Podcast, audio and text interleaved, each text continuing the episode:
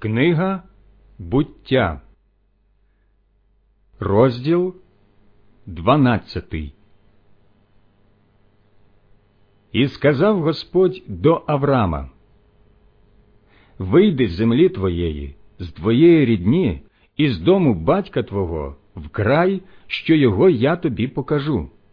А я виведу з тебе великий народ і поблагословлю тебе та й зроблю великим Твоє ім'я, і ти станеш благословенням.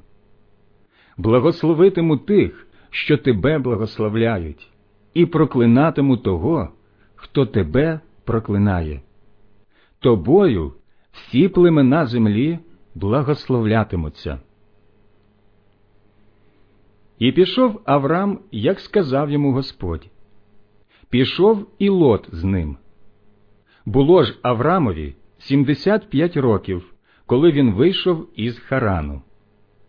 Взяв Авраам Сараї, свою жінку, лота свого братанича, і все майно, що набули, і людей, що придбали в Харані, та й рушили в дорогу в Ханаан край, і прийшли в Ханаан край. Авраам пройшов його аж до місця Сихем до діброви море, а жили тоді в тому краї ханааняни. І з'явився Аврамові Господь і сказав Потомкам твоїм дам я цю землю. І спорудив він там жертовник Господові, що з'явився йому. Звідти ж він рушив у гори на схід від Бетелу і нап'яв свій намет між Бетелом на захід та Аї на схід, і там спорудив жартовник Господові та й закликав ім'я Господнє. Тоді кочував Авраам, мандруючи дедалі на південь.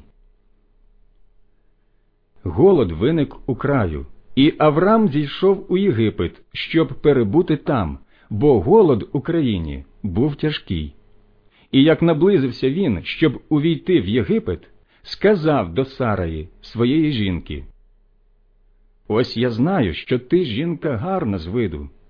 Побачать тебе єгиптяни, то й скажуть це його жінка, і мене вб'ють, тебе ж лишать живою.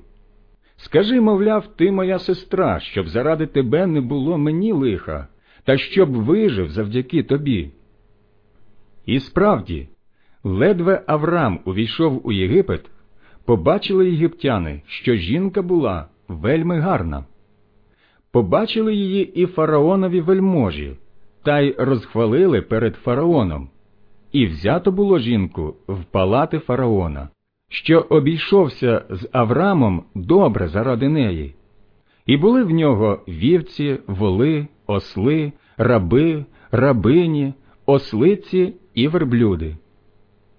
Та ударив Господь фараона і його дім тяжкими карами за Сараї, жінку Аврама. От і прикликав фараон Аврама та й каже Що ти це мені вдіяв?